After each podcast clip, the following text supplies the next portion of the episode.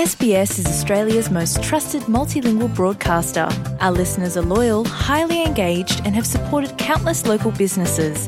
We offer advertising packages for businesses of all sizes. Our experienced sales team will guide you through the process of owning a great campaign. Bring your own ad or have our production team make you something in one of our 68 languages. Start the conversation with your new audience today. Email sales at sbs.com.au. אתם עם SBS בעברית. לעוד סיפורים מעניינים, כנסו ל-sbs.com.au. שלום למאזינות ולמאזינים. לפני שישראל יצאה בשבוע שעבר לחוג את חג השבועות, כמו תמיד עם שפע של מאכלי חלב, הצליחה ממשלתו של בנימין נתניהו להעביר בכנסת את תקציב המדינה, לא לשנה אחת, אלא לשנתיים. כמו תמיד המהלך הזה היה מלווה בוויכוחים ובמאבקים בתוך הקואליציה. כל אחת מן המפלגות ניסתה לקבל תקציבים גדולים יותר, וראש הממשלה נתניהו ושר האוצר בצלאל סמוטריץ' היו נדיבים בדרך כלל, כמובן כדי להבטיח את יציבות הממשלה, בעיקר מצד המפלגות החרדיות.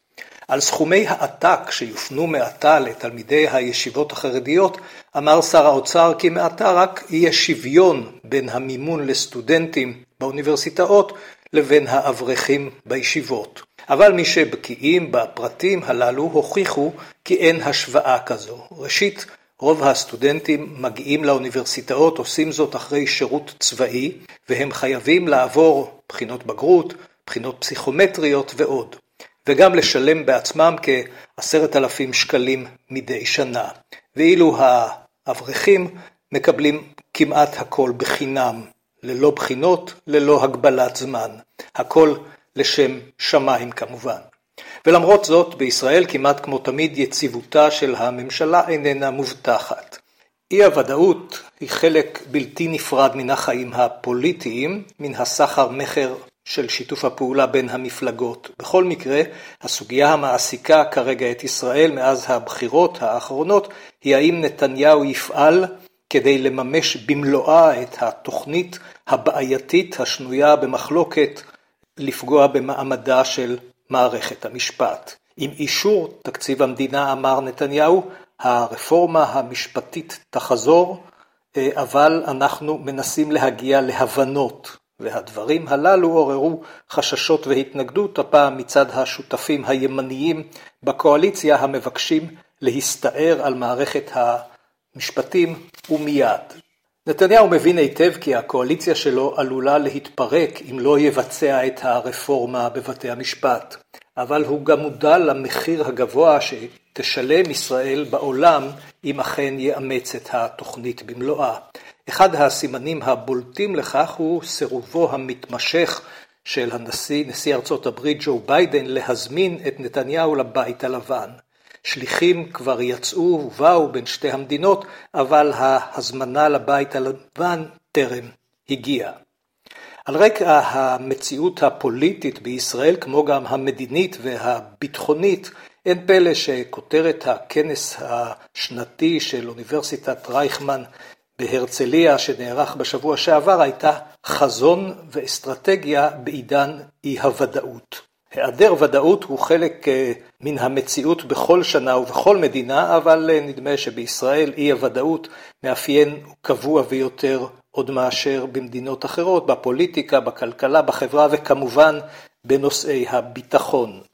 הדוברים בכנס אה, רייכמן עסקו בסוגיות אסטרטגיות, משמע ענייני ביטחון. כמו בשנים האחרונות מדובר היה בבכירי מערכת המשפט הישראלית. הם עסקו בכנס בשאלות הנוגעות אה, לאיראן ולנשק האטומי, אה, לחיזבאללה בלבנון ועוד נושאים נוספים.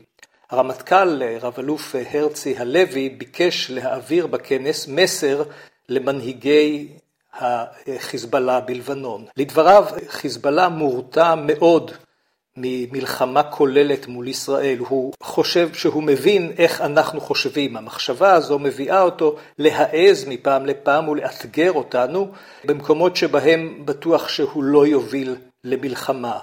אני רואה בדבר הזה מסילה לייצר הפתעות. בדברים הללו הייתה אזהרה לחיזבאללה, אבל המנהיג מביירות הגיב על כך לאחר ימים אחדים. אתם לא מאיימים עלינו, אמר נסראללה, אנחנו מאיימים עליכם במלחמה, ובמלחמה כזו היא תכלול את כל גבולות מדינת ישראל. הרמטכ"ל הזהיר באותו כנס לא רק את נסראללה, אלא גם את אזרחי ישראל. המלחמה תהיה קשה מאוד ללבנון, אמר, אבל היא תהיה גם קשה לציבור הישראלי, בעיקר בזירה הצפונית. אנחנו נדע להתמודד איתה, אבל היא תהיה קשה. לא רק הרמטכ"ל העביר מסרים של אזהרה לציבור הלבנוני, אלא גם ראש אה, אגף המודיעין, האלוף אה, הרצל חליבה, לדבריו נסראללה עלול לטעות טעות קשה שעלולה לדרדר את המזרח התיכון למערכה גדולה. ובינתיים בזירה האחרת מתברר כי נמשכים המגעים, בעיקר עקיפים בין ישראל לבין צמרת הממשל בסעודיה. הממשל האמריקני הוא שחקן אה, משמעותי במגעים הללו כחלק ממהלכים אסטרטגיים משמעותיים. היעד האמריקאי הוא מניעת התקרבות בין סעודיה לאיראן ולרוסיה.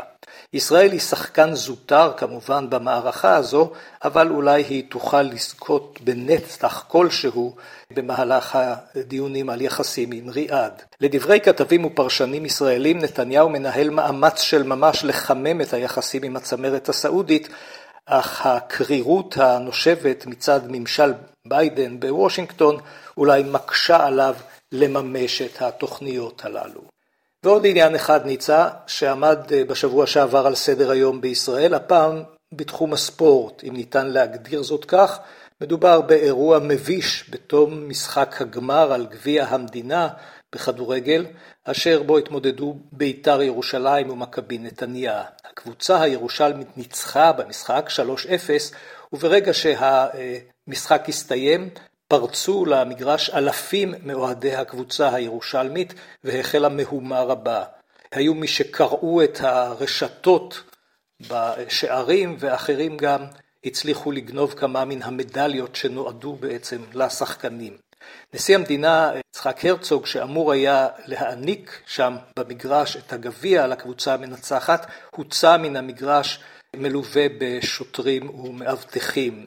יושב ראש ההתאחדות לכדורגל אמר אה, לאחר האירוע זה אקורד סיום לעונה מרובת אלימות אצלנו בכדורגל, זה אחד הרגעים המביכים ביותר בתולדות הכדורגל בישראל. טירוף האלימות בכדורגל הישראלי חייב להיעצר.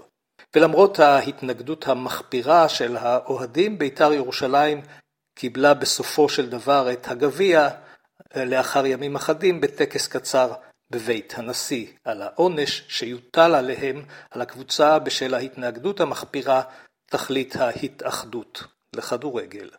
עד כאן רפי מן המשדר לרדיו SBS בעברית מירושלים. רוצים לשמוע עוד סיפורים? האזינו דרך האפל פודקאסט, גוגל פודקאסט, ספוטיפיי, או בכל מקום אחר בו ניתן להאזין לפודקאסטים.